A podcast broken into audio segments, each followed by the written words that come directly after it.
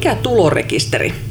Tässä vaiheessa, jos joku on vielä täysin tietämätön, että mikä on tulorekisteri, niin alkaa olla korkea aika perehtyä aiheeseen. Ja sehän onnistuu, kun jatkaa vaan kuuntelemalla tätä podcastia. Eli kansallisen tulorekisterin vaikutuksia bisnespöydässä pohditaan tänään. Ja meillä on täällä vieraana Suomen yrittäjistä Sanna Linna-Aro, veroasioiden päällikkö. Tervetuloa.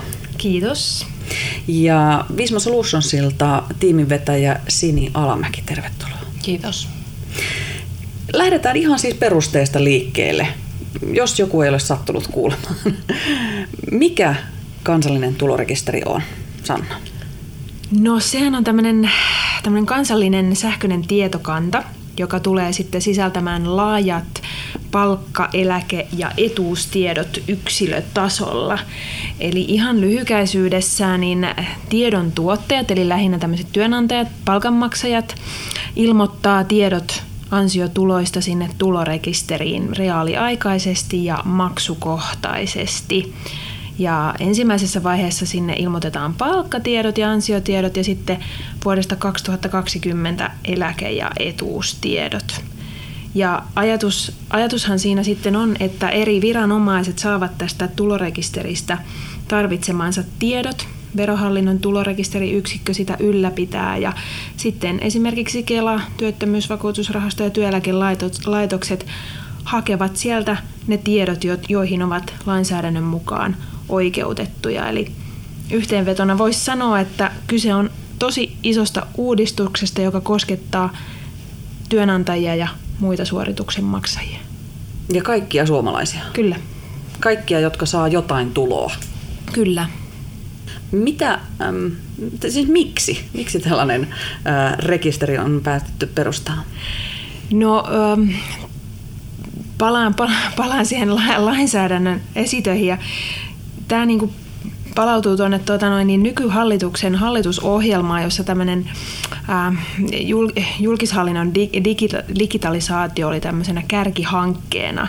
Ja tämän niin kuin koko hankkeen keskeisimpänä tavoitteena on sekä niin kuin digitalisoida julkishallintoa, saada sitä kautta tämmöisiä kustannussäästöjä ja tehokkuutta sille puolelle, mutta yhtä kaikki sitten yritysten puolella, työnantajapuolella helpottaa hallinnollista taakkaa. Se digitalisaatio, se tuo monenlaisia etuja tullessansa, mutta mitä muuta hyötyä tavallaan tästä on? Mitäs niin kuin tavallaan tulonsaaja, palkansaaja, miten hän hyötyy tulevaisuudessa sitten, kun ne kaikki tiedot on siellä yhdessä rekisterissä? No palkansaajan kannalta taas se lisää tiedon saantimahdollisuuksia, eli kun siellä sähköisessä järjestelmässä on sitten jatkossa kaikki palkansaajan saamat palkat ja muut etuudet, niin niitä pääsee sitten sieltä itse katselemaan, pystyy myös tarkastamaan sen, että onko se työnantajapuoli ilmoittanut ne sinne oikein. Ja sitten vastaavasti ei tarvitse sitten omiin esimerkiksi etuushakemuksiin enää liittää erillisiä liitteitä, vaan se viranomainen, joka sen etuuspäätöksen tekee, niin löytää sitten ne tarvitsemansa tiedot tästä järjestelmästä.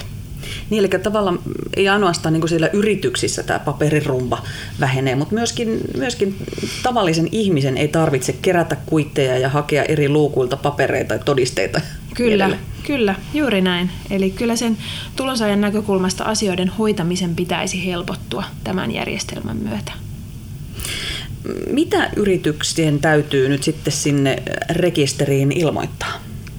No, ensinnäkin ilmoitettavat tiedot on tietysti maksetut palkat, luontoisedut, palkkiot, työkorvaukset ja myös tämmöiset verovapaat ja veronalaiset kustannusten korvaukset täytyy ilmoittaa.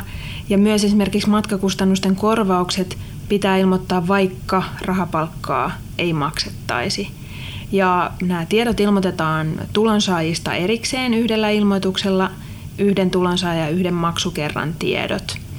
Ja sitten nämä tiedot on vielä niin kuin jaettu siellä lainsäädännössä tämmöisiin pakollisiin tietoihin ja täydentäviin tietoihin.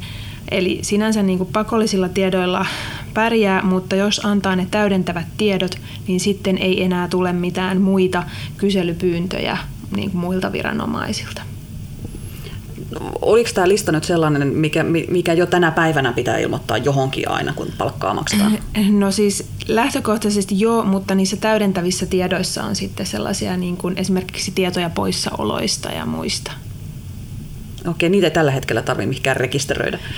No niitä sitten annetaan niille viranomaisille, että nyt se idea on se, että annetaan samaan paikkaan kaikki tiedot kerralla, josta sitten viranomaiset käyvät niitä hakemassa ja tällöin sitten välttyy siltä lisäilmoittamiselta. Okei, eli pikkusen kun näkee vaivaa enemmän jossain vaiheessa, nyt alkuvaiheessa, niin kyllä. Sit jossain vaiheessa säästyy kyllä. Monelta. Miten toi ilmoitus tehdään sinne rekisteriin? No siis ilmoittamisen tapoja on monia ja sitten toki tietysti tässä on nyt ne erot, että hoitaako yritys itsestä palkkahallintoa vai onko heillä joku tilitoimisto niin kuin sitä hoitamassa. Mutta ehkä yksinkertaisin ja selkein tapa on tämmöinen sähköinen rajapinta, jonka kautta sitten siitä omasta palkkahallintojärjestelmästä tai tilitoimiston palkkahallintojärjestelmästä ne tiedot siirtyvät sitten suoraan sinne tulorekisteriin. Ja jos tällaista niin kuin palkkahallintojärjestelmää ei ole käytettävissä, niin sitten toinen vaihtoehto on sieltä niin kuin ladata tiedostot tulorekisterin sähköiseen asiointipalveluun tai syöttää ne tiedot verkkolomakkeella tulorekisteri.fiissä. Eli ehkä selkein ja yksinkertaisin on tämä ohjelmiston kautta, rajapinnan kautta, mutta sitten vaihtoehtona on myös sieltä tulorekisteri.fiin sivujen kautta. Eli jonkunlainen sähköinen ilmoitus joka tapauksessa? Kyllä. Paperilla ei voi tehdä? No paperilla vain erityisestä syystä. Eli se mahdollisuus sinne on jätetty, mutta kyllä se ensisijainen tapa on sitten sieltä sähköisesti. Mikä se voisi olla sellainen erityinen syy? No sitä ei niin kuin sen tarkemmin ole eritelty, että no esimerkiksi tämmöinen, että jostain syystä nyt ei olisi mahdollisuutta siihen sähköiseen ilmoittamiseen. Että tarkoitus on vaan se, että jos nyt vaan tapahtuisi jossain tietoyhteyksissä joku katkos, niin silloin sitä ei voi tehdä. Eli on kuitenkin ymmärretty, että aina ei välttämättä ole mahdollista. Kyllä, eli siellä on se takaportti on. Sitten just tällaisia ongelmatilanteita. Kyllä. Aikataulu tuon ilmoituksen tekemiseen on aika tiukka, 5 päivää. Miksi se on laitettu niinkin tiukaksi? No, tämän koko järjestelmän tavoitteenahan on olla mahdollisimman reaaliaikainen. Ja jotta siihen reaaliaikaisuuden mahdollisimman lähelle sitä päästään, niin tästä syystä se määräaika on myös laitettu niin lyhyeksi. Miten se siis käytännössä tapahtuu? Onko se 5 päivää kuitenkin niin kuin pitkä aika, jos ajatellaan näitä nykyaikaisia sähköisiä systeemejä? No sinänsähän sen niin kuin pitäisi, että kun se on 5 päivää siitä palkanmaksusta, niin sehän pitäisi siinä samalla käytännössä hoitaa. Ehkä tässä nyt niin kuin, voi tulla niin kuin sellaista jatkossa, että esimerkiksi tilitoimistojen ja asiakkaiden täytyy hioa omat prosessinsa kuntoon, että ne kaikki riittävät tiedot on riittävän ajoissa saatavilla. Eli ehkä semmoista, jos siinä on nyt ollut jotain niin kuin hiomisen varaa, niin pientä ryhtiliikettä sitten sillä puolella, jotta ne prosessit on riittävän niin kuin tehokkaita. Eli onko niin kuin tänä päivänä jotain niin kuin viivettä näissä ilmoituksissa olemassa? No siis saattaa tietysti olla tilanteita, että tulee vaikka ensin tietoja ja sitten niin myöhemmin alkaa tulla tipottaa vielä jotain, että ai niin, tämä unohtui tai tämä unohtui. Niin se, että siinä pitää nyt vähän niin kuin prosesseja vaan hioa, että saavutetaan tämä määräaika. Pitää olla tarkempi. Kyllä. Sanoit, että helpoin on tehdä tämmöisellä sähköisellä järjestelmällä, mutta onko se nyt tavallaan pakko sitten hankkia tämän tulorekisterin myötä jokaiseen yritykseen semmoinen sähköinen palkanlaskentajärjestelmä? No ei tietenkään ole pakko, mutta niin kuin kyllä ehkä tässä voisi olla, että jos semmoista on niin kuin harkinnut tai tavallaan niin kuin haluaa tästä yksinkertaisimmillaan päästä, niin nyt voisi olla hyvä hetki sellaisen järjestelmän hankkimiseen. Sini on näiden palkanlaskentajärjestelmien asiantuntija. Miten sinä näkisit tuon asian? Onko nyt hyvä hetki hankkia järjestelmä? No on kyllä samaa mieltä, että tuossa tulorekisterissä voidaan päästä mahdollisimman helpolla, niin kannattaa hyödyntää sitä, että tallentaa tiedot sinne palkanlaskentajärjestelmään, josta ne pystyy sitten reaaliaikaisesti ilmoittamaan ja tiedot on silloin riittävän kattavina jo kerralla. Et onhan sekin sähköinen keino toimittaa ilmoitukset, se tulorekisterin oma asiointipalvelu, mutta se sitten tarkoittaa sitä, että joka kerran kun näitä ilmoituksia tekee, niin erillistä kirjautumista, tietojen syöttämistä ja se ilmoitus, mikä toimitetaan, niin sisältää kuitenkin aika laajasti erilaisia tietoja. Siinä on monta kohtaa, mitä siinä on monta kohtaa myös, että se ei ole pelkästään se, että mitä se palkkalaskelma on sanonut. Ja siitä palkkalaskelmastakin kuitenkin lähtökohtaisesti joka ainoa rivi kerrotaan erikseen, että onko siellä niitä ennakonpidätyksiä tai työttömyysvakuutusmaksuja ja työeläkemaksuja ja mistä se palkka koostuu. Ja tämän lisäksi ilmoitetaan niitä palkansaajatietoja vielä. Ja tämän tarkoitus nyt ei ole missään nimessä pelotella, että se on kamalaa ja hirveätä, vaan se, että kun ne kerralla syötetään jo sinne järjestelmään ja saadaan järjestelmästä se palkkalaskelma aikaiseksi, niin siinä kuitenkin muodostetaan samalla jo se itse ilmoitus, että jos ei hyödynnä tällaisia asioita, niin siitä saa kyllä itselleen työlään. Aivan. Eli ymmärsinkö oikein, että tavallaan semmoisessa sähköisessä palkkalaskentajärjestelmässä tämä ilmoitus tavallaan pompsahtaa itsestään, kun vaan tekee sen palkkalaskelman? Jokainen järjestelmähän tietysti reagoi itse näihin muutoksiinsa ja pystyn tietysti puhumaan vaan tästä meidän puolesta, mutta järjestelmässä tulee tapahtumaan niin, että samalla kun palkat maksetaan, niin toimitetaan ihan saman nappin painalluksella, kun raha lähtee pankkiin, niin myös se palkkatietoilmoitus. Ja palkkatietoilmoitus, joka on siis se termi, joka tämän tulorekisteri-ilmoituksen nimi on, niin se sitten taas muodostetaan ihan suoraan samalla, kun se palkkalaskelma muodostetaan, joten jo siinä vaiheessa pystyy tarkistamaan niitä tietoja.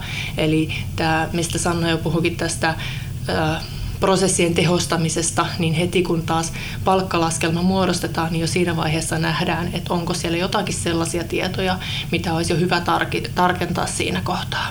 Laskelman pystyy tietenkin edelleen maksamaan normaalisti, että vaikka sieltä jotakin jäisi puuttumaan, mutta siinä kohtaa pääsee jo näkemään sen, että onko nyt kaikki olennainen kirjattu vai ei. Ja sitten jos huomaa, että asiat on kunnossa, niin samalla kun maksu lähtee, niin lähtee myös se palkkatietoilmoitus. Eli esimerkiksi tämä 5 päivän aikaraja, niin ei se oikeastaan olekaan sille ihmiselle enää mikään ongelma siinä kohtaa, kun käytetään semmoista sähköistä järjestelmää, joka itse tuottaa sen ilmoituksen ja itse toimittaa sen suoraan eteenpäin. Niin 5 päivää on loppujen lopuksi tosi pitkä aika jo. Mitäs esimerkiksi Netvisorissa nyt tämä ilmoituksen tekeminen siis tapahtuu? Tarviiko siinä tehdä mitään ylimääräisiä klikkauksia?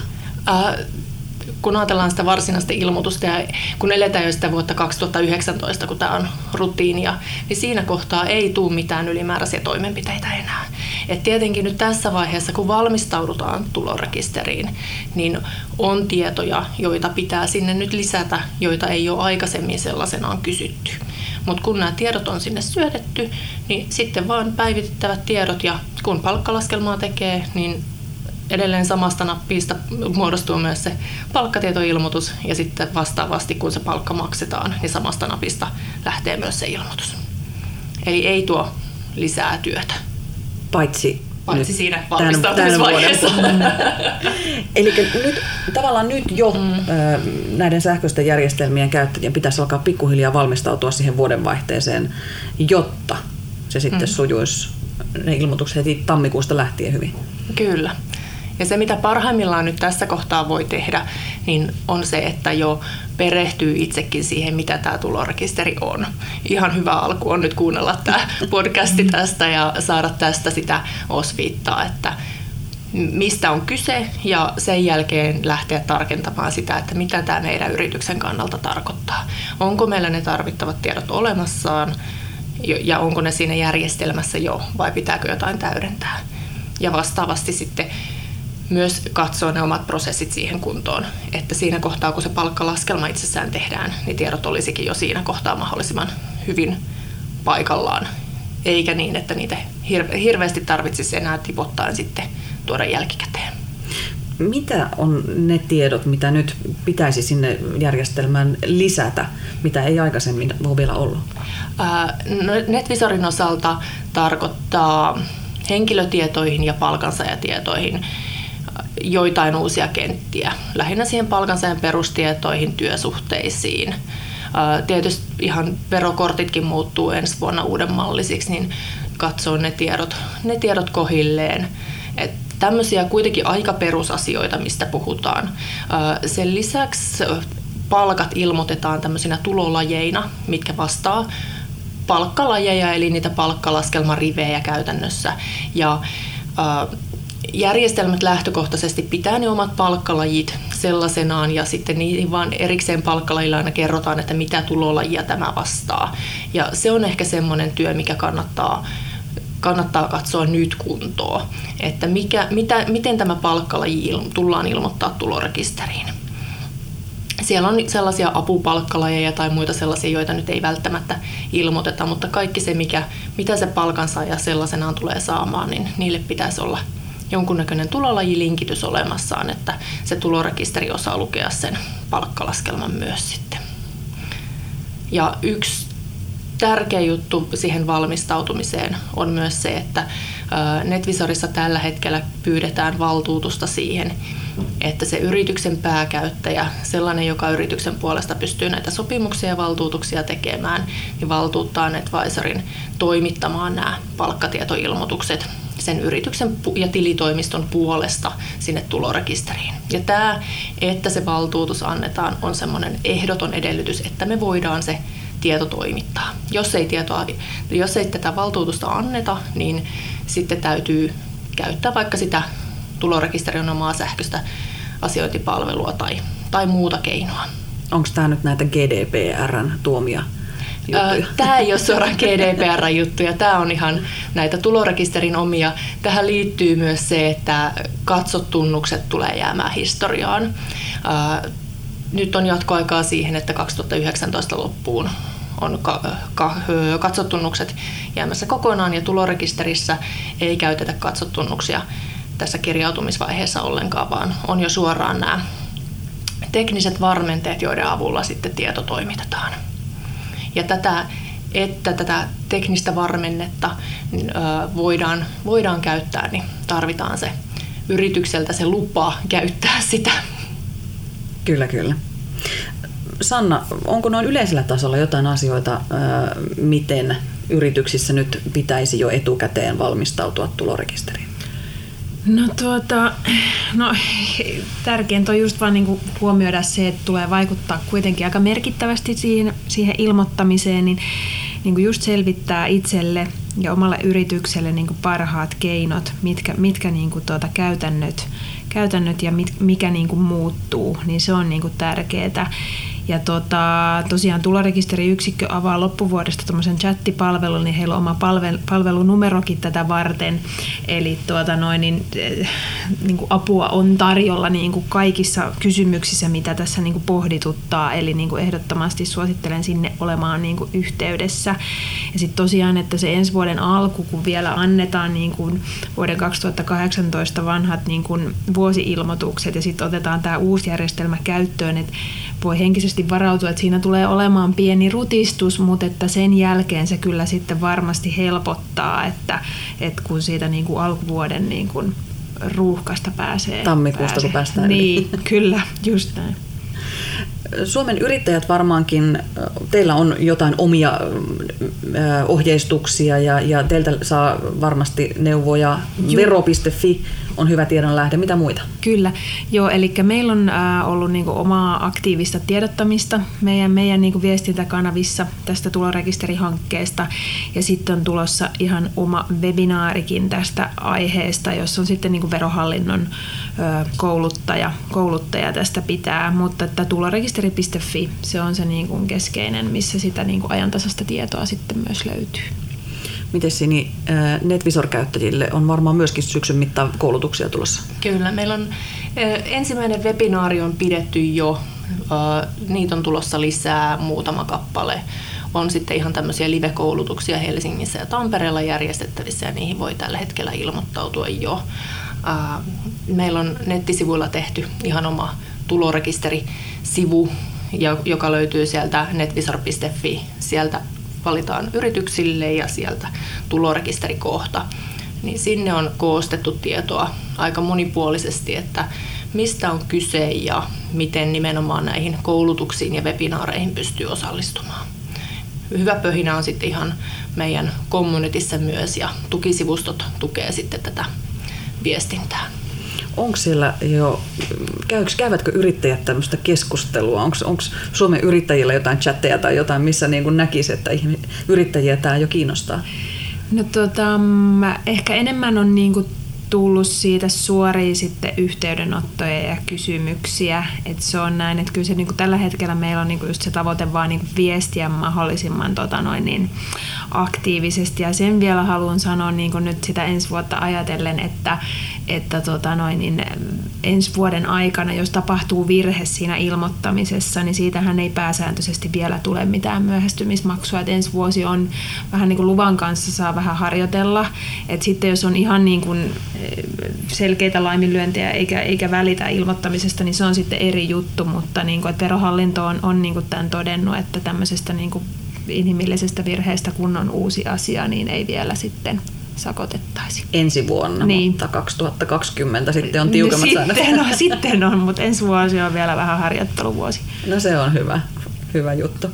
Hei, kiitoksia tästä keskustelusta. Toivottavasti tämä nyt jonkun verran avasi sitä tulorekisteriä ja mitä ensi vuosi tuo tullessaan. Kiitos.